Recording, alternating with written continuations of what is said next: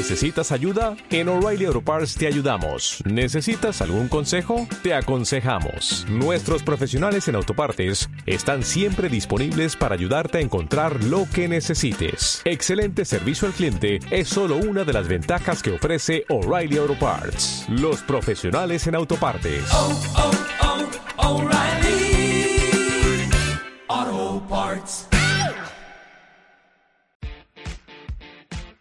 Esto es Zona Food.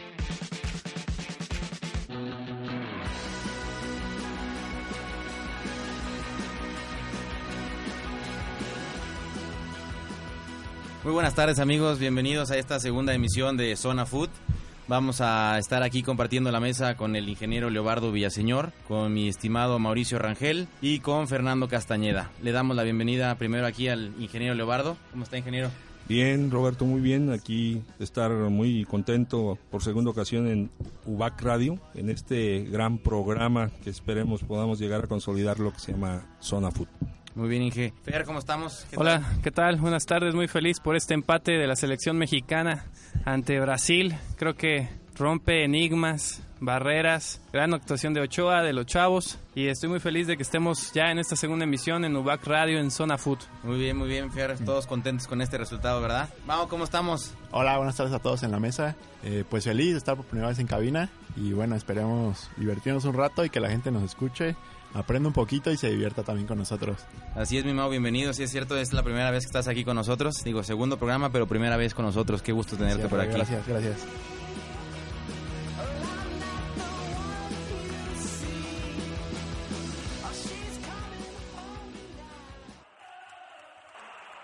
Los equipos están en la cancha, los locutores en cabina y arrancamos la transmisión. Esto es Zona Food.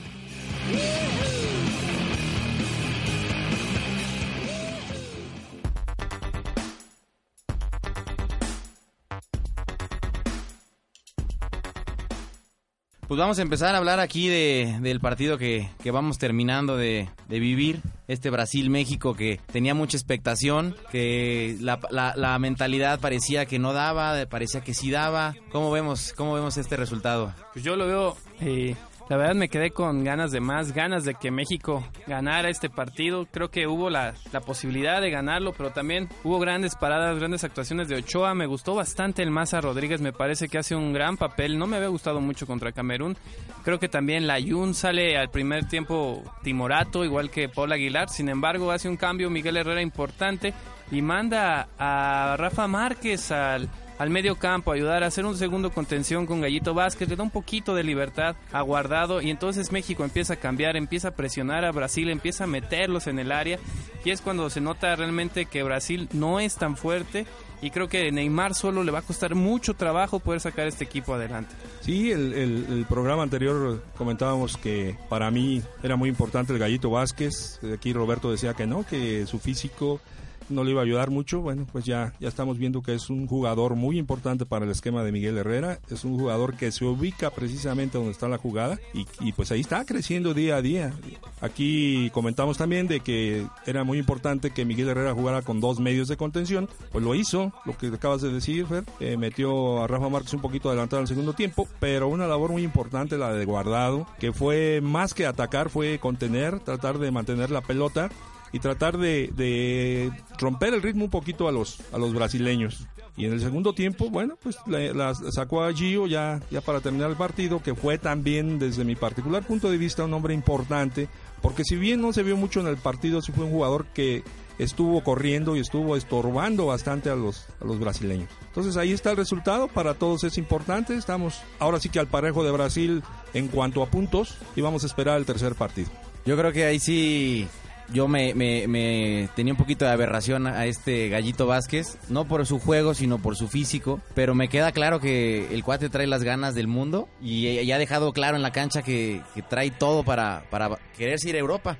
Aquí el único que a mí me, no me gustó mucho en el día de hoy, que el único que puedo decir a lo mejor fue Paul Aguilar. Creo que nos quedó a ver un poco. Porque de ahí en fuera, como dice el Inge Leobardo, pues guardado mis respetos también, nos ha callado la boca a todos. El Giovanni, este Oribe Peralta, todos, creo que todos dejaron el corazón en la cancha. Hoy lo que les pedíamos era eso, que dejaran alma, corazón y vida en, la cancha. Y, así fue. Digo, el único que a mí me deja un poquito que desear fue Paul Aguilar. ¿O cómo ves, mi Mau? Eh, lo del gallito, aparte de las ganas, la calidad que muestra, ¿no? Eh, porque con las ganas no se ganan partidos de fútbol ni puedes jugar un buen fútbol. Y para empezar mi análisis, yo me quedo con las palabras del Piojo. Acabando el partido, dice: es un empate que no sabe empate. Así como cuando se pierden hay que satanizar al equipo. Esta vez no hay que irnos a la gloria tampoco. Es un empate y es un punto para los dos equipos. Ya que podemos quedar fuera y podemos calificar todavía. Entonces hay que llevarlo tranquilo, mesurado. No podemos adelantarnos a las cosas. El funcionamiento me pareció bueno en el primer tiempo. Eh, muy cerrado el partido como se esperaba. Y el segundo, pues ida y vuelta, ¿no? De los dos equipos. Eh, por ahí hay una estadística de tiros a puerta. Eh, Brasil intentó 13 tiros, 8 fueron a puerta. México intentó 12 me parece, y de esos nada más fueron 3 a puerta. Entonces hay que, hay que estar atentos a, las estadísticas eh, reales y no ser tan mesurarnos pues en nuestro, en nuestro análisis. Sí, yo creo que un poquito de repente festejamos el, el, empate. Exacto. Y sí, no es, no es malo porque sumamos, no perdemos. Pero yo ahorita antes de empezar aquí el, programa les decía que que pues Brasil nos, nos dejó chance un poquito en el segundo tiempo, los primeros 20 minutos, no sé si se dieron cuenta, pero nos dejó, nos prestó el balón totalmente. Él, él se echó para atrás, estaba aguantando y digo, por desgracia no, no entró ninguno de esos balones, ¿no? Herrera tuvo por ahí dos tiros, Guardado tuvo otros dos, tres tiros. Sí, eh, Paulinho y Luis Felipe no nos, no nos dieron a lo que nos tienen acostumbrados, no están mordiendo al rival, eh, dejaron jugar al Gallito, a Herrera, Guardado también apareció muy libre, le pegó a puerta. Más que nos dejaron jugar, yo creo que el cambio que hace Miguel Herrera en el segundo tiempo para mandar a Rafa Márquez a presionar con Gallito, con Guardado y con este. Porto, sí, Herrera, este eh, hacen que Brasil pierda el medio campo, pierde el balón, México empieza a tocar, empieza a quitarse esa presión constante que tiene Brasil sobre ellos, que estaba duro, duro, duro. Aparte creo que también es muy importante destacar que el público se enfría cuando Memo Ochoa empieza a pararle todo a los brasileños. El primer cabezazo que le saca a Neymar creo que dejó mudos a más de uno y empezó a recuperar la, el, ánimo de los mexicanos, los empezó a echar para el frente y, yo creo que más que nada fue el cambio táctico y también le dio respiración a la Jun para que pudiera hacer algo un poquito más en el segundo tiempo. Fíjate que ese, ese cabezazo de Neymar efectivamente se lo gana Rafa Márquez. O sea, uno pudiera pensar que que Rafa Márquez, eh, un poquito o más alto que Neymar, pues debería tener este cubierto al, jugador, más sin embargo, el resorte de Neymar pues es, es, bueno, cabecea muy abajo al poste, afortunadamente Ochoa se tira bien y, y con un manotazo logra sacar la pelota. Y, y, afuera de la cabina hablamos con Inge Leobardo del tiro que se dio un Paul Aguilar y Marcelo. Inge, este un gran partido los dos muy rápidos, muy hábiles. Paul Aguilar, a mí la verdad Paul Aguilar este es muy fino con la pelota y es muy rápido, pero para defender no me gusta tanto, es, es, muy precipitado. Mira, yo creo que ahí el problema de Paul Aguilar es, es, así como ustedes dicen, es precipitado, pero también es un jugador que pelea mucho las pelotas, corre bastante y desafortunadamente no tuvieron este esa, ese feeling para, para enviar los centros, ¿no? no aparte estuvieron conteniendo en el caso de Paul Aguilar, Aguilar perdón, a Marcelo, eh, Miguel Ayun por el otro lado a, Dani, Alves. que en el primer tiempo pues se vio también la Ayun y Polo Aguilar un poquito timoratos. fallos, pero el segundo tiempo estuvieron bien, estuvieron bien. Importante recalcar que no apareció Hulk, ¿no? Lo vimos en la banca después de la lesión a media semana y bueno, vamos a un corte, ¿no, Rebe? Perfecto, ahorita regresamos.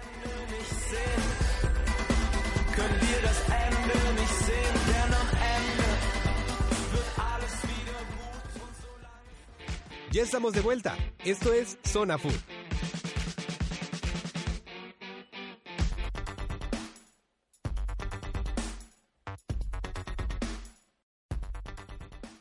Estamos de vuelta en UBAC Radio aquí en Zona Food. Continuamos con el análisis del partido de hoy de México contra Brasil. Estábamos platicando de lo que realmente sí fue un cambio en el segundo tiempo, lo que decían de, que tuvimos dos contenciones y el, tiempo que nos dio Brasil encima de ellos un poco, que se desconcertaron ellos yo creo, no sé qué fue, porque hubo un momento en el que de repente otra vez como que despertaron y se nos fueron encima totalmente.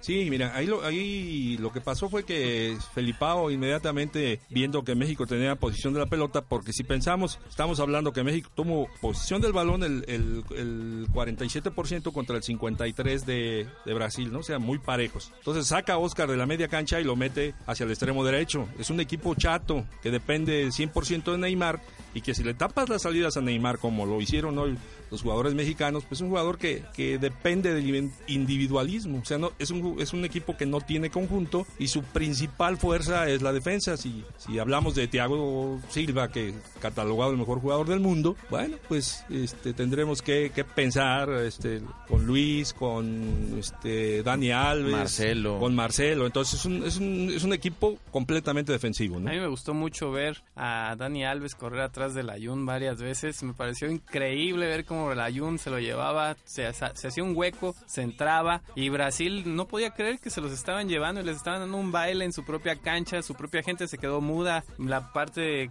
que les gusta, 25 minutos del, primer, del segundo tiempo, México empezó a corear la gente, el cielito lindo, varios tiros. Ese al final de Raúl Jiménez pudo haber sido el la victoria para México. ¿Y qué me dices del gallito Vázquez? Esos dos remates, uno que sacó a, abajo, botó la pelota y, y, este y si no se tira bien el el portero Julio, Julio César, César, este y el otro de Chivar, zurda, ¿no? El otro la de que tiene con las es. dos piernas. Así es. Yo siento que ahí en el primero le faltó entrarle bien al balón. Creo que así como se ve en la repetición, el pie le quedó medio chueco. Se ve, se ve que el pie de apoyo le queda un poco atrás, entonces gesticula diferente y no le da tan de lleno Sí, a la no, no le, no le metió el empeine como debe haber ¿Y entrado. qué me dicen del cepillo en la jugada en el área? Desafortunadamente la perdió, Híjole. pero les hizo la jugada a los- Sí, ahí a los dos. de o hecho, sea. el cepillo eh, recibió patadas, golpes, puñetazos por doquier. Pues estuvo bastante. Pero también los brasileños por ahí tuvieron dos que tres de goles. Al final, este Marcelo se escapa en una Oh. adentro del área y entre que le hace falta y no, este Raúl Jiménez, pero se deja caer Marcelo y el hábito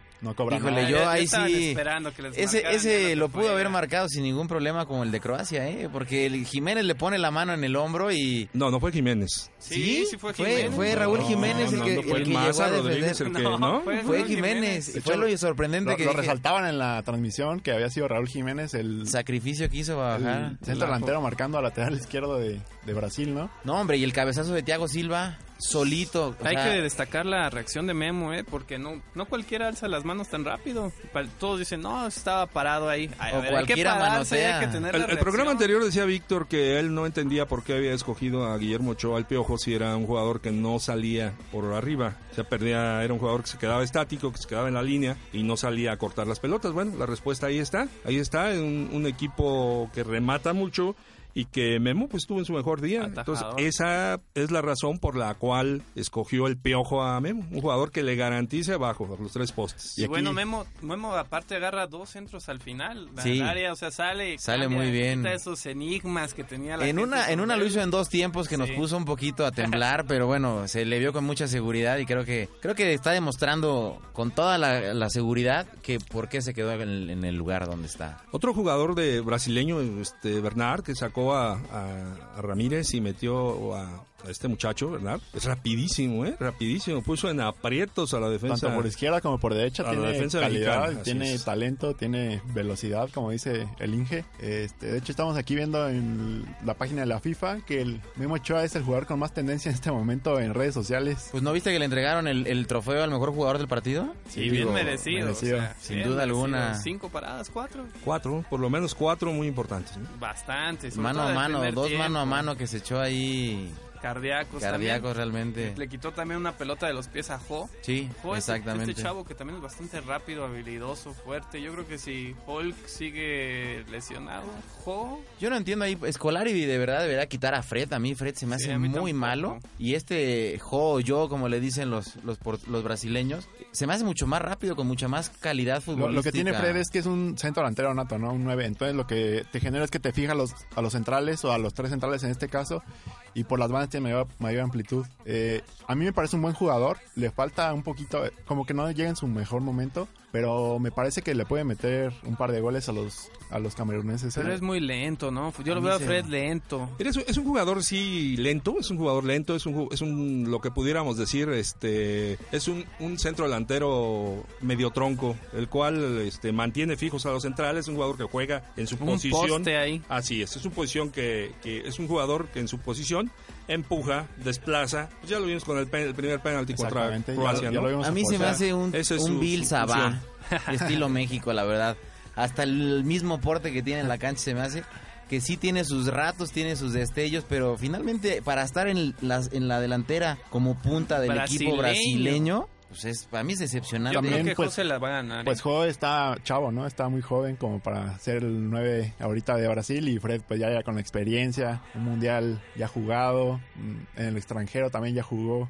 Pues de hecho, en Brasil pasan los entrenamientos, se vive el mundial muy, muy a flor de piel y cuentan que Jo en los entrenamientos es letal, o sea que a Jo no se le va nada. Que no falla una, Y exactamente. yo creo que está presionando fuerte para que lo metan y juegue. Y lo que le vi, tuvo dos balones que no metió afortunadamente. Uno se le escapó totalmente a la defensa mexicana y Ochoa hasta le quitó el balón de los pies. Y el segundo eh, tiene un tiro solo que realmente falla porque no se da cuenta que no viene nadie marcándolo. Porque él pudo haberse parado y aniquilado el partido fácilmente. Sí, definitivamente hoy México mostró mostró una, una mejoría, creo yo, porque aún así los cambios también que realizó el Piojo Herrera, ahora sí dieron fruto. Yo cuando vi que entraba, iba a entrar Marco Fabián, dije, no puede ser que sea posible que, que otra vez lo meta cuando el, el día que jugó contra Camerún jugó Pésimo.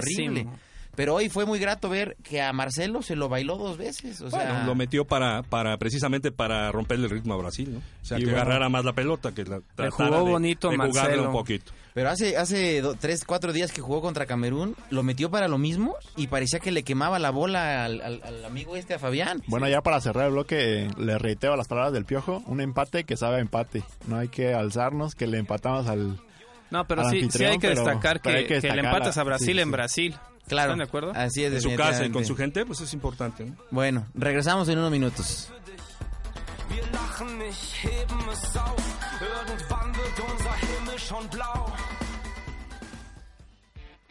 No te despegues de tu asiento. La mejor jugada está por venir. Esto es Zona Food.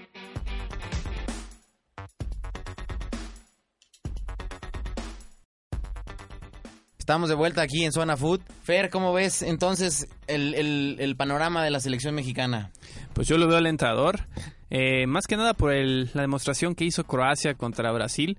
Me parece que nada más duró un tiempo con, con gas. El segundo tiempo de Croacia me pareció realmente muy malo. No sé si les pegó demasiado la humedad, eh, pero sí me dejó mucho que desear. Eh, también cabe destacar que los croatas dijeron que al ver el partido de México contra Camerún ya habían visto muchos espacios por donde iban a pasar. Entonces quiero ver si es cierto que los croatas tienen mucho espacio y suficiente gasolina para aguantarle a Gallito Vázquez, a Guardado, a Herrera, a inclusive a Marco Fabián que se está volviendo el cambio recurrente de Miguel Herrera así como de Chicharito Hernández. Eh, y creo que por velocidad Croacia va a terminar perdiendo. No no no me demostró mucho. Yo creo como tú, Fer, que el clima, el estadio, la altura, la gente sí importa mucho, influye mucho y más en un mundial que se vive tan apasionadamente. Y pues los croatas están desacostumbrados a, esta, a este clima, a esta humedad, a este tipo de afición tan eufórica, tan gritadora. Sí, de hecho yo hace rato comentaba eh, aquí con, con Toñito Ramírez que es el único, son los únicos partidos donde realmente se siente que hay, que hay espectadores. O sea, veías en la mañana el, el Bélgica contra Argelia y se Muerto. escuchaba el- hasta los gritos del entrenador de repente, o sea, pero ves un México contra el que sea, contra Camerún, contra Brasil y no deja de gritar la gente, no deja de cantar, aunque le griten Pluto al árbitro, lo que le griten lo que sea, realmente es es una manera muy diferente de vivir un partido de estos y finalmente a los croatas también les va a acabar por por mermar, como dice aquí el Mao. Pues somos apasionados de fútbol, ¿no? Somos apasionados de fútbol, los brasileños no se diga. Entonces, pues obviamente hay una rivalidad tanto en el campo como en la tribuna. Yo creo Sí. que hay que ponerle un 10 a la afición porque va y se la parte ahí lloviendo como sea el mexicano canta grita mienta o, eh, hace lo que tenga que hacer para demostrar que está ahí apoyando a su equipo eso es muy importante Hay una, hay una, una este, comunicación muy especial ahora entre el equipo y la afición. Este, ya vimos que ahora el- les llevaron serenata Qué buen detalle. a su, al hotel, ¿no? Salieron los jugadores que se me hace un detallazo. Agradecer a la afición el hecho de, de haberlos eh, tenido muy presentes. Al final de cuentas hay que darnos el tiempo de tomar en cuenta, valga la expresión, que esto es un mundial y que es el fútbol y que el fútbol es un juego y que el- un juego pues es por diversión, por placer. Eh, no debes estar pensando todo el tiempo en ganar o perder porque la cabeza te- se te hace de este tamaño, sino hay que disfrutarlo, hay que jugar, hay que convivir con la gente porque pues al final de cuentas es una alegría, ¿no? El fútbol. Sí, es una fiesta, totalmente de acuerdo con eso. Eh, de hecho, Herrera decía, o sea, diviértanse. Hay, ha habido muchos entrenadores que, que les ponen un peso extra a sus jugadores cuando lo único que les tienen que decir es, a ver, ¿ustedes saben jugar fútbol? ¿Saben hacerlo? ¿Saben hacer equipo? Diviértanse. Y tú ves claramente cuando un equipo se está divirtiendo en la cancha o cuando está sufriendo. Por momentos México se sentía asfixiado, agobiado en los dos partidos, en el de Camerún y en el de Brasil, y se notaba. Pero en el momento en el que se daban el tiempo que, que los había, no sé, Rafa Márquez, el Giovanni, de repente que también les ha pegado dos, tres gritos, los calma y los pone en su lugar. México vuelve a empezar a disfrutar el juego y se nota luego, luego cuando, cuando están en, esa, en ese aspecto, ¿no? Disfrutando la fiesta.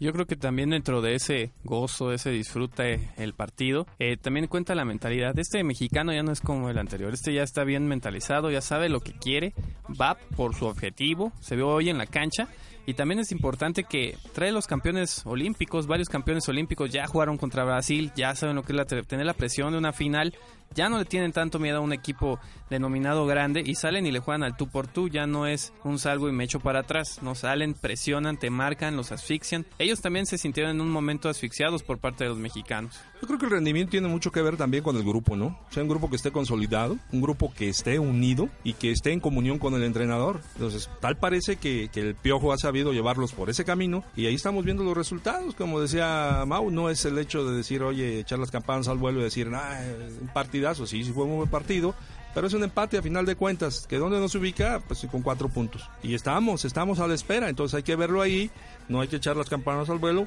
sí es un motivo de alegría, pero vamos a esperar el Sí, siguiente. exactamente, todavía no hay nada definido. A Todavía ver, no hay y nada. vamos, vamos a ver exactamente de quién nos tenemos que cuidar el próximo partido. ¿Cuál es el panorama que México tiene? ¿Qué, qué, qué podemos esperar de, de un México-Croacia que es el próximo lunes? ¿Hasta Pues, dónde nos podemos lo- llevar esto? Lo más fuerte de Croacia es su medio campo, ¿no? Eh, Luka Modric e Iván Rakitic son jugadores de talla internacional con una clase, bueno, impresionante, un talento inconmensurable. De hecho, este Iván Rakitic acaba de ser fichado por el Barcelona. Exacto. Va a jugar junto a Neymar. eh, y yo creo que hay que cuidarnos del medio campo, de lo- los balones filtrados. Ya va a jugar Mario Mandzukic también.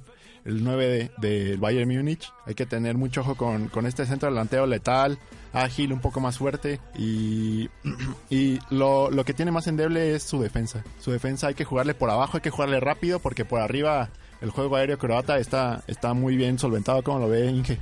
Bien, bien, me parece eh, objetivo tu comentario, aunque creo que aquí, eh, más que de la media cancha, yo pienso que los, eh, los balonazos al área, o sea, el juego aéreo, es lo que nos puede ocasionar algún, algún problema. Si podemos tapar un poquito, como lo, hemos, lo, han, lo han venido haciendo los jugadores, el juego de, de Modric, creo que, que pudiéramos estar en un, en- con una esperanza alentadora de, de que pudiéramos sacar un buen resultado. Eh, pienso que vamos a sacar buen resultado. A mí me parece que el Gallito Vázquez, por acá tu ídolo, Robert, va a tirarse otro buen partido y, y por ahí este va a tener un poquito calmados a Rakitic y a Modric. Pues mira, que- honestamente, perdón Fer que te Sí, sí, no hay interrumpa, pero aquí eh, que me dice que mi ídolo. Honestamente creo que va a ser su primer este examen fuerte para el Gallito Vázquez. Camerún no fue un examen Después fuerte. de haber jugado contra Paulinho, contra... Pues yo ahí Luis difiero un poquito, porque- honestamente Brasil en la media cancha Contra no trae Mi no querido trae Robert, tú tanto- decías que con Camerún no tenía nada que hacer el gallito. Y ahora me dices que con físicamente Croacia... físicamente no tenía nada que hacer, lo movieron y lo sacaron todas las veces. Defíneme bien, entonces. No, no, no, pero en clase, en técnica, Luka Modric está por encima de cualquiera de los que ha, que- los que ha jugado México. Rakitic está totalmente por encima de los brasileños. Cualquiera de los dos, Modric y Rakitic, están encima de los brasileños y los camerunes. Yo más que Rakitic, por lo que vi, me cuidaría más de los balones aéreos, porque México es su talón de Aquiles todavía, por como hoy varios que- remates de cabeza que Ochoa tuvo que De salvar. hecho, por ahí en el primer tiempo, eh, Thiago Silva baja un balón de pecho dentro del área, algo que ¿Y me quién parece fue el que estaba cubriéndolo? ¿Y, quién, ¿Y que rompió el fuera de juego? El Maza Rodríguez otra vez. Sí, pero teniendo la estatura que tiene no es para que tenga que romper, es para que cabecee y ni siquiera haya una jugada de peligro de gol en contra de México. Y también cuidaría a Modric. Yo creo que Modric es como el alma de ese equipo croata, más que Rakitic. Este, Modric yo lo siento como, como el, El estandarte de ese equipo, el motor, sí, como Sí, bien dices, Mau.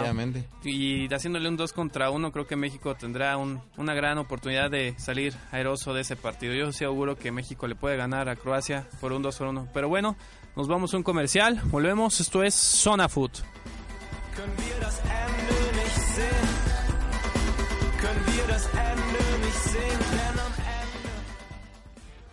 Ya estamos de vuelta. Esto es Zona Food.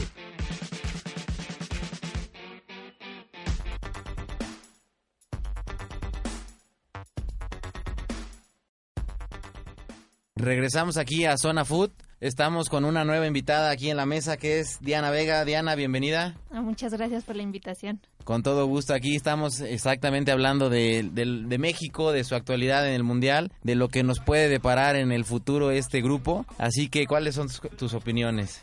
Híjole, bueno, creo que México dio una buena actuación contra Brasil, no la mejor. No creo que esto le alcance a la mejor para llegar al famoso quinto partido, porque ah, hay que ser sinceros, Brasil desde su, desde su partido inaugural no mostró al, al Brasil que, tiene acostumbrado a todo mundo, no mostró el mejor fútbol que, que sabemos que tiene. Entonces, ahora sí, claro que fue la presión hacia los mexicanos de quererle ganar, de, bueno, las estadísticas no estaban a su favor, claro que no llegaba como favorito por las circunstancias donde era eh, contra el, el anfitrión de- del Mundial, pero supo sacar la presión eh, en, esta, en esta parte. Sin embargo, también claro que tuvieron varias oportunidades y no las concretan. Ese es el, creo que es el principal problema que todavía tiene la selección mexicana, que no llega a concretar toda la, la- el buen juego o la buena actuación que realiza este en, en media cancha y ya al generar jugadas no la sabe concretar todavía. Yo, creo que dentro del comentario que dice Diana, eh, sí no es un, un Brasil muy poderoso, sobre todo porque no cuenta, como decíamos ahí tras bambalinas, con un Ronaldo, un Rivaldo, un Ronaldinho, Un. Roberto Carlos, un Cafú, un Kaká, un Dunga que mande, que grite en el medio campo. Creo que sí hace falta este esa gente, esa gente que sea referente. Solamente Neymar es referente en ese equipo y lo veo muy difícil que también Brasil llegue a la final. Eh, estoy de acuerdo contigo, veo difícil que México llegue a un quinto partido, no porque no pueda, sino porque el cruce de México es un cruce bastante feroz. Le toca a Holanda, España o Chile y ahí, ahí es donde vamos a ver de qué está realmente he- hecho México, para qué, qué trae, cuál es su verdadera fuerza de ataque, si la defensa realmente defiende. No quiero imaginarme a un eh, Van Persie contra un Maza Rodríguez. Eso va a ser un gran choque. Tengo gran expectativa y espero que México pueda superar esa ronda. Yo creo que voy a diferir tantito ahí contigo, Fer, perdón, Mau, pero pues Neymar no le pide nada a un Van Persie y hoy lo frenaron. Entonces, yo honestamente creo que México, digo, sí está para un quinto partido, se vale soñar. Yo la verdad le tengo mucha fe. Este, creo que cada partido se va viendo México un poquito más conjuntado en este tema.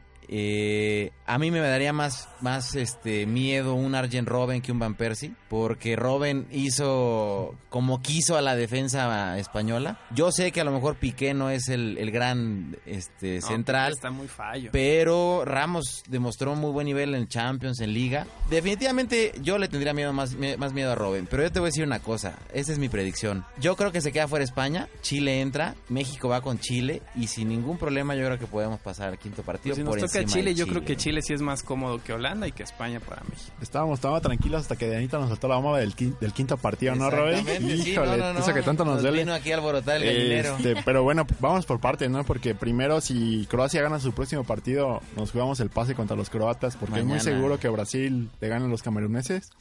Eh, yo veo a Croacia con muchas posibilidades de ganarle a Camerún y luego el partido con México va a estar bravísimo. Va a ser un buen agarrón ese. Este, a mí me parece que México se puede colar ahí, se puede meter en segundo lugar porque eh, Brasil creo que le va a ganar a Camerún y pues México se me hace que se va a meter en segundo lugar y luego viene Holanda, España, Chile o, Austral- o Australia. Bueno, Ah, Australia bueno, ya descartado. Australia ya. Yo creo que no tienen Sí, chance eh, los en definitiva, en definitiva yo creo que México sí sí tiene posibilidades de calificar. Qué bueno. El- eh, Australia pudo haber quedado 2-2. Eh, sí. Y Chile realmente no, no demostró es- ese potencial de caballo negro que trae detrás. Siento que Chile se confió. Empezó ganando muy rápido y dijeron, bueno, esto va a ser una goleada. Y como que se confiaron de repente y... Bueno, pero están descartando España, el campeón del mundo, y me parece que se puede sobreponer en No, cualquier claro, instante. claro. Y la mentalidad de los españoles No, ahorita sí. está en todo lo alto. El Yo mundial creo que sí pasado hay- empezaron perdiendo. Exactamente. pero Ah, no o sea, así. no 5-1 con Pero no hombres. No, 5-1, no, 5-1, pero de exactamente. todas formas se puede recuperar. De que Ahora, se me, me parece que el resultado de España y Holanda es muy circunstancial. Sí, Iker Casillas se equivoca en una, en otro no le marcan una falta en contra. totalmente Eh, falta era, ¿eh? Y bueno, también Piqué tuvo una noche negra Sí. para él. Y el chino Silva de-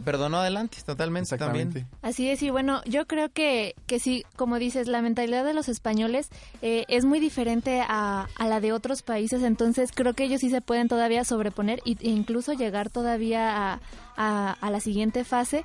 Y también eh, creo que en el tema que decían de si México llega o no al quinto partido, creo que también depende de, de este partido contra Croacia. Eh, si de- pueden sobrellevar otra vez la presión, porque ganando Croacia su siguiente partido ya realmente se están jugando eh, la calificación, entonces creo que sí fue, bueno, el primer partido de México contra Camerún fue la presión de tienen que ganarle, o sea, no les no es mucha Bueno, mucho fútbol el que ofrecen. Y Croacia tiene muchas ventajas porque Camerún va a jugar sin Eto. Entonces, Eto es el referente de ese Exactamente. equipo. Sí, el, Y- el siguiente partido de Croacia me parece que está muy ganable para los croatas. Los cameruneses lo tienen muy difícil. Y yo creo que en el cruce México, con el empate, se va a llevar el, el segundo lugar del grupo. ¿Qué, qué opina Robert? Yo, yo creo que Croacia por ahí le va a ser, no le va a ser tan fácil el juego contra Camerún, ¿eh? Los, los morenazos no creo que se quieran ir en blanco. no, no, porque no digo que sea fácil, pero es muy ganable para los croatas. Sí, bueno, en, en el papel a lo mejor está ganable, ¿no? Pero no creo que su dignidad la vayan a permitir que se las pisoteen de esa manera, porque su último partido es contra Brasil. Y Y, bueno. obviamente a Brasil no le van a sacar, pues No, creo que ni un punto, o sea... Aparte es muy importante destacar que, que Camerún no se vio muy cansado contra México, o sea, le peleó todo el tiempo y Croacia sí se vio cansado contra Brasil. Entonces yo creo que ese es un punto, un handicap a favor de los cameruneses sobre los croatas que demostraron tener una condición física, la verdad, pobre. Y además no son el equipo como más ordenado que pueda haber, pero realmente tienen condición para, para jugarte los 90 minutos y aparte tienen mucha fuerza. A lo mejor la técnica no la tienen, pero tienen fuerza y bueno, creo que también como, como dices, no, no creo que su dignidad les permita que, que se vayan en cero. Sí, bueno, esta, esta selección camerunesa, digo, contra México a mí me, me decepcionó un poco porque finalmente yo los veo, con- ah, digo, aquí contrariando un poco a Diana, pero sí, yo los veo con técnica individual. Lo que sí los vi fue lentos y un poquito desubicados, pero yo sigo opinando que no va a ser fácil para Croacia. Los morenitos estos tienen a- para aguantar sin ningún problema el, el clima y, y yo creo que por ahí vamos a sacarle un empate a Croacia los, los cameruneses y con eso casi aseguraremos el pase de México. Pero bueno, regresamos en un momento más. Legenden sterben jung, die meisten stumm und arm.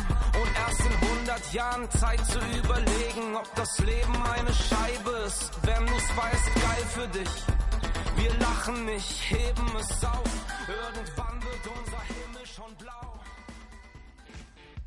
El balón sigue rodando. Esto es Zona Food.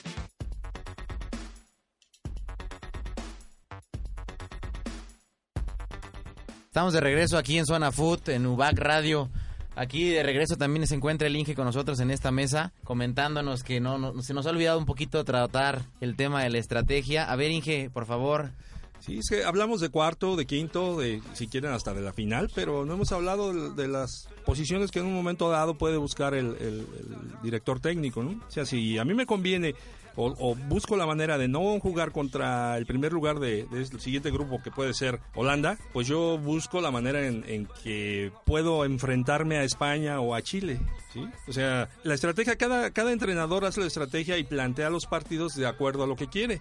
Entonces, si nosotros o el Piojo quiere llegar a, a un quinto partido, pues tiene que plantear una estrategia adecuada, que hemos visto que ha planteado una estrategia este, muy, muy, muy adecuada en estos dos partidos. Pues esperemos que la siga planteando de la misma manera y que los jugadores sigan en comunicación con él y podamos llegar pues al, al quinto partido. O sea, creo que tenemos para, para llegarlo como los hemos Me visto. parece que el Piojo conoce las debilidades y, y las fortalezas del equipo. Eh, juega, explota las fortalezas como las bandas, que tiene muy buena salida con Paul Aguilar, con el Ayun. Y pues la verdad que en el camino se encontró al Gallito Vázquez que le vino a resolver la vida porque el medio campo no lo tenía tan seguro. Y Giovanni Dos Santos se consolidó en el partido pasado apenas, ¿no? Contra Brasil, que se tiene un juegazazo. Perdón, contra Camerún Contra Camerún. que tiene un juegazo. Este, entonces, em, me parece que tiene jugadores que pueden cumplir varias funciones. Por ejemplo, Guardado. Si, si, a mí me gustaría mu- mucho ver a Guardado de lateral por izquierda, como lo hace el Ayun. Y en medio campo ver al Gullit, que no lo hemos visto en esta Copa del Pues Mundo. más que no de Gullit es como el as bajo la manga del piojo para, para el medio campo. Yo siento Pero ya que, tiene que meterlo. Pero no ha jugado. sí, pero también los tres que están ahorita en el campo están hechos unos monstruos. No la, no la tiene fácil para entrar. Pero de repente saca a Guardado y mete a Marco Fabián por ahí, que no me llena tanto el ojo como lo hace el Gullit. No, a mí tampoco. Yo hoy, hoy me quedé con las ganas de ver al Gullit jugar. Creo que era un partido idóneo para él. Eh, su juego con el del gallito, pues ya, ya lo conocen. Y hubiera sido un poco benéfico para el equipo. Sin embargo, Marco Fabián el día de hoy demostró talento, que es un jugador intermitente que cuando quiere saca destellos muy grandes, cuando quiere estaba totalmente apagado, como me parece hizo con Camerún. Pero en este partido sacó la garra cuando hubo que hacer faltas las hizo para cortar al jugador brasileño eh, los contragolpes y también hizo fintas buenas, jugó para el equipo, como también Raúl Jiménez salió y se sacrificó dentro de la cancha, marcó.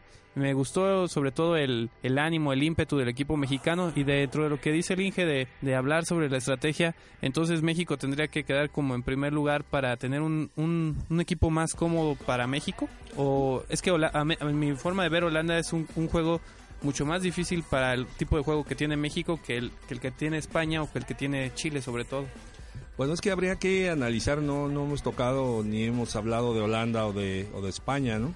Este, que son los rivales de- del grupo, Los posibles. los posibles. Eh, yo en lo particular quisiera pensar de Holanda, eh, sí, es un equipo muy rápido, pero es un equipo que depende de tres jugadores. Si fuera del fútbol de Holanda y de Alemania, yo no he visto uh, lo que decía Diana, eh, no ha dado su mejor eh, partido. Exhibición. Pues es que ya van dos partidos en cada uno y no hemos visto A mí me gustó realmente. mucho Francia y, y los italianos también lo hicieron bastante bien contra Inglaterra. No sé qué opinión tiene esto, Inge. Pues eh, buen, bien, bien. Yo, yo vi el partido, pero también son, son equipos que te dejan jugar, ¿no? O sea, son equipos que juegan eh, tranquilos, son equipos que juegan y, y precisamente su estrategia es ganar, meter un gol, echarse atrás. Yo vi a Inglaterra que se quedó corto. En mi forma de Sí. ver también este Es un equipo muy joven, se- ¿no? y aparte, pero me impresionó que se quedaron varios ya calambrados rápidamente. No aguantaron, es el tema del clima. El tema del clima está acabando a los equipos europeos. A mí me quedó un poco a deber Inglaterra en ese sentido.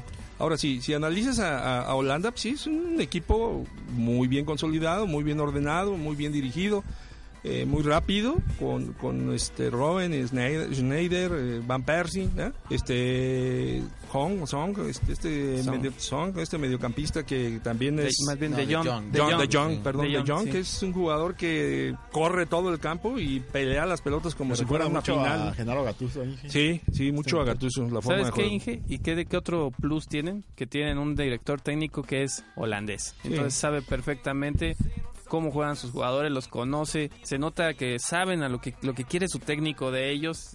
Eh, Este Holanda lo veo diferente al del Mundial Pero pasado. mira, si, si analizamos un poquito más a detalle ese partido, ¿recuerda el primer tiempo cómo fue? O sea, los primeros 40 minutos a lo mejor del primer tiempo o 35 minutos del primer tiempo, España dominó. Yo creo que eso no vuelve a pasar en toda la historia del fútbol, que a España le metan cinco en un Yo creo que no. mundial. Ahí el problema fue, una, no concretaron, les pasó lo que a México, pero no concretaron. El chino Silva tuvo dos de frente al Sí, en portero. el final del segundo que tuvo tiempo. para matar ahí a, a Holanda. Antes de que cayera el gol de Van Persie, el chino Silva tuvo una. Sí. Para era el 2-0. Y España estaba tocando el balón muy bien. Lo que decías No se necesitaba la rapidez ahí. afuera del aire, Robe, eh, Piqué un partido para el Bueno, sí. ya nos este, tiene acostumbrados. Creo que todos, todos Sí. los, los defensas tuvieron un partido bastante malo. Hasta Ramos se vio Sí. lento, se vio totalmente desorientado. Me parece que esto del clima está pesando más de lo que creíamos. Exactamente. Me parece sí. Yo, que- volviendo a tu pregunta, a ver, perdón, este, de que si México tendría que quedar en primer lugar, este, pues a lo mejor en un momento dado, por ahí un descuido pudiera, pudiera ocurrir. Pero igual, si es segundo lugar y vas contra España, ya no puedes darte el lujo de pensar que si es, perdón, Holanda, o si es España, o si es Chile, o pues quien que sea. a quien ya sea, vas a, sí. a lo que Ahí vas a y vas a jugar y vas a, a plantear tu estrategia y vas a jugar para, para seguir adelante, ¿no? Entonces, este, ahora España, ¿cómo le jugó Holanda? Le redujo completamente los espacios, ¿sí? Completamente los espacios. No lo dejó jugar con su clásico tiki-taka y, y, y se perdió España. ¿no? En un principio sí lo jugó así. Y fue que España tuvo el control. Pero. En el digo, segundo tiempo ese triángulo que fueron al medio campo, Busquets, Iniesta y Xavi, no se vio más. Se perdió. No, es que el Eh, físico Bueno, ya no les da. aparte Xavi también ya está tiene grande. mucho que ver que saca Xavi y mete a. Pedrito y Pedrito pues no hace la función No, que hace. Xavi. Entonces España pierde el medio campo. Exactamente lo que te decía. Este Xavi ya tiene, ya no tiene el, el- el- el fuelle que tenía hace cuatro años. Y él finalmente es uno de los corazones más fuertes de España. Entonces, pues, yo creo que pensemos que primero debemos eh, rebasar un obstáculo, el siguiente que es Croacia, tenemos un partido por delante y entonces ya viendo cómo reacciona la selección mexicana, que se ha comportado muy bien en los dos primeros partidos y que decían que probablemente eh, no pueda aguantar el tercero, yo pienso que si ya aguantó el más problemático, el más pesado, que era el de Brasil, no creo que se descomponga con Croacia. Y sobre todo jugarles por abajo. Sobre todo jugarles por abajo a los croatas, porque por arriba no les vamos a ganar ninguna. Y bueno, vamos a un pequeño comercial. Esto es Zona Food. Regresamos. Wir lachen nicht, heben es auf. Irgendwann wird unser Himmel schon blau.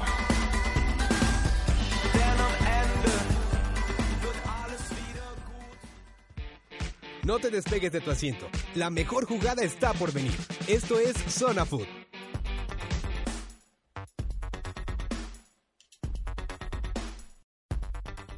Estamos de regreso aquí en Zona Food. Vamos a, a seguir hablando de los demás grupos de, de este mundial que nos han dado bastante buen fútbol. ¿Cómo ves, ingeniero? Hijo, ¿qué te, qué te digo? La verdad, este es, es, es un mundial que, como decía Mao, ha pesado mucho el clima en, en los equipos europeos. Yo espero que, que conforme vaya transcurriendo el mundial se aclimaten y, podamos ver este mejor fútbol fuera de, de Holanda y Alemania en cuanto a Europa. Yo no, no he visto buen fútbol eh, de los europeos, o por lo menos un fútbol espectacular, si no, no buen fútbol. Bélgica, que la, el- la emisión anterior hablábamos de que pudiera ser el caballo negro, pues ahí va, ahí va caminando también, ya ven, hoy, hoy, hoy muy, muy apenitas, pero 2 a 1.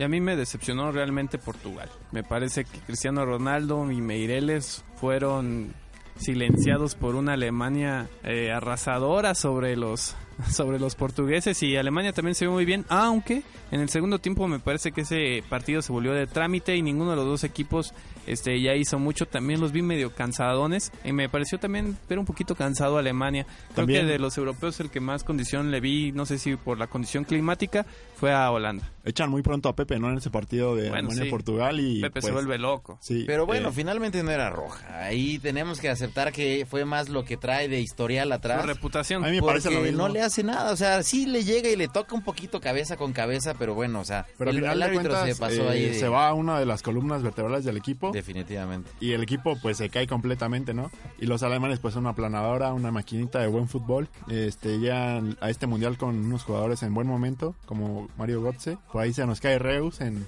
En antes el del camino, mundial, sí. sí. Esa es una baja lamentable. sensible. Pero a pesar de que se cae Reus, de, me parece que los alemanes llegan como, como uno de los de los contrincantes a vencer en este mundial, porque ya tienen más de 12 años mereciéndose un título y este no les ha llegado, ¿no? Yo, no, yo no creo que les alcance este año. Yo creo que sí, mira, honestamente es, es uno de los jugadores que se ve más, más homogéneo de todos, para mí, en mi particular este, opinión. También Italia lo vi bastante, bastante homogéneo, muy fuerte, pero siento yo que ahí la calidad técnica de los alemanes sobresale por encima de los italianos, quitando a Pirlo, que es un mago, es el genio del mundial, honestamente. Pirlo, Pirlo demostró lo que se puede hacer con el balón sin tocarlo. Exactamente. fácilmente. Sí, no, no, no. Pero bueno, para cerrar un poquito este partido de Alemania-Portugal, eh, me queda claro que no. eh, Cristiano Ronaldo extrañó totalmente a- al Real Madrid. A Di María. A A Di Modric. María, a Modric, a Benzema, al mismo Benzema, a Javi Alonso. No tenía a quien le diera balones. Y ahí creo que el error principal es el del entrenador. Porque al único jugador que tienes que te crea juego, que es Nani, lo pones totalmente opuesto del lado contrario a, a Cristiano Ronaldo. Y cada uno se vuelve loco por su lado. Al final del partido, si te das cuenta, Nani y Cristiano Ronaldo empiezan a juntarse entre ellos. O sea, se, se, se juntan del mismo lado y es donde empieza a generar Portugal un poco más. Se generan los tiros libres a- a- a- de, afuera del área de, de Alemania. Se generan dos, tres jugaditas un poco más peligrosas. Pero tristemente el, el entrenador de Portugal a mí me, me decepcionó porque No, pero- no juntó a Meireles, no juntó a Nani, no juntó a Cristiano Ronaldo. Los puso cada quien por su lado. Pero Portugal también muy ahogado, ¿no? Portugal también se vio muy falto de condición. Exactamente. duró 25 minutos del primer tiempo y después, pum, se apagó Pero todo lo que te digo, Portugal. no tenía, no tenía nadie que creara juego No, y que les diera juego a los jugadores. Me parece que en el medio campo, que es la zona donde se gesta el fútbol, donde se destruye y se construye, eh, Alemania tiene un plantel Durísimo. extraordinario. Es el mejor medio campo, me parece, del mundial. Eh, por ahí lo que hace Kedira en la recuperación es Y sin estar a ritmo, ¿eh? Sin estar a ritmo, viene de lesión. Lo que hace Mario Götze con la pelota, Mesut Özil, o sea, Toni son- Kroos. Toni Kroos, Müller que hizo un hat-trick. Bueno. Bueno, son es son que jugadores ese- que te dejan jugador es sin- letal. Son jugadores que te dejan sin muchas oportunidades realmente. Y eh, teniendo en la banca a Podolski, al, mis- al mismísimo Bastian Schweinsteiger. que Ahora es también los portugueses llegan mermados, ¿no? Cristiano Ronaldo no jugó más que un solo partido No de- al 100. previo. Ajá, No, Meireles igual. Pepe también se perdió varios partidos de preparación. Entonces me parece un Portugal muy mermado físicamente y futbol- futbolísticamente también. Bueno, en el caso de, de Alemania, pues viene a, viene a jugar con gana el siguiente, siguiente partido, al cual apenas le pudo ganar Estados Unidos por 2 a 1, ¿no? Entonces, el juego de, de Ghana, des- creo que jugó mejor eh, Ghana que Estados Unidos. Por mucho. ¿verdad? Por mucho, como dice Roberto. Eh, se movió bien, estuvo bastante incisivo. Desgraciadamente no, caye, no cayeron los goles, comenzó este ganando, pero bueno. Se desconcentró, yo creo que ahí gana el, el- digo, el gol de vestidor que le meten es realmente un knockout durísimo porque no tenían contemplado, creo que ningún equipo en el mundial tiene contemplado que al segundo 32 te metan un gol, ¿no? No, pero Gana es como el estereotipo que ha pasado con los equipos africanos, ¿no? De repente un descuido, tres segundos y bye. Pero finalmente, o sea, comparando los equipos africanos, yo creo que es el más fuerte ahorita. Ah, ahorita sí.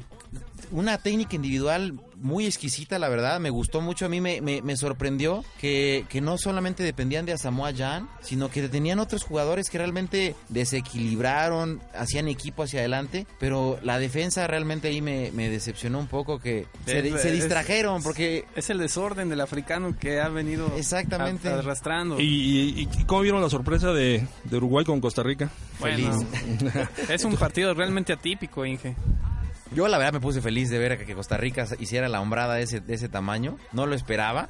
Y fue un gran juego, la verdad yo lo disfruté mucho. ¿Quién fue el que dijo que se iba a regresar a Costa Rica? Yo, sin yo puntos? puedo decir y me puedo tragar mis palabras sin ningún problema, decir que Costa Rica se iba sin un gol y no me da más gusto decir que, Ya que lleva gracias a. Dios llegó a tres puntos y tres goles. Lo- Los, tricos, los ticos le traban muy bien en medio campo a los, a los Uruguayos. uruguayos, no les permiten darle balones a Forlán, a Cavani. Y bueno, los ticos muy merecido el triunfo, muy sorpresivo también. Y ese grupo va a estar peleado, ese grupo va a estar bueno, porque Uruguay todavía tiene mucho que darnos. Y por ahí hay dos selecciones más que, Pues ahora la incógnita va a ser si. Costa Rica le alcanza el fútbol para pasar a la siguiente ronda. Ya no es de si sobrevive, ahora es de si le puede pelear. Porque yo creo que con la condición que traen los ticos y la condición que traen los ingleses, Costa Rica está duro. Y nada más quiero hacer un breve, un breve comentario que también escuchen el eco de las letras. Eh, a las 7 de la noche este miércoles van a hablar sobre el tema del mundial, ahí con sus compañeros de la UBAC también del sexto semestre. Y bueno, te regreso el micrófono. Sí, mira, también algo que, que yo quería comentar rápidamente antes de que se nos termine este progra- eh, programa es Costa de Marfil me decepcionó un poco, casi se le va el partido contra Japón. Eh, Grecia, bueno, creo que es el, el equipo más flojo de todos los, los que estuvieron en el Mundial. Colombia le pasó por encima con la mano en la cintura y casi, casi caminando. ¿Y Argentina? Ah, yo, de sí, no, yo, no ahí Argentina gustó. trae un equipazo y creo que finalmente no, no, no nos va a dar este año lo que, lo que esperamos de él. Bueno, vamos a, a despedir este programa. Le agradezco aquí al ingeniero Levardo Villaseñor por habernos acompañado, a Mauricio Rangel y a Fer. Esperamos encontrarlos aquí la próxima semana. Esto es Zona Food.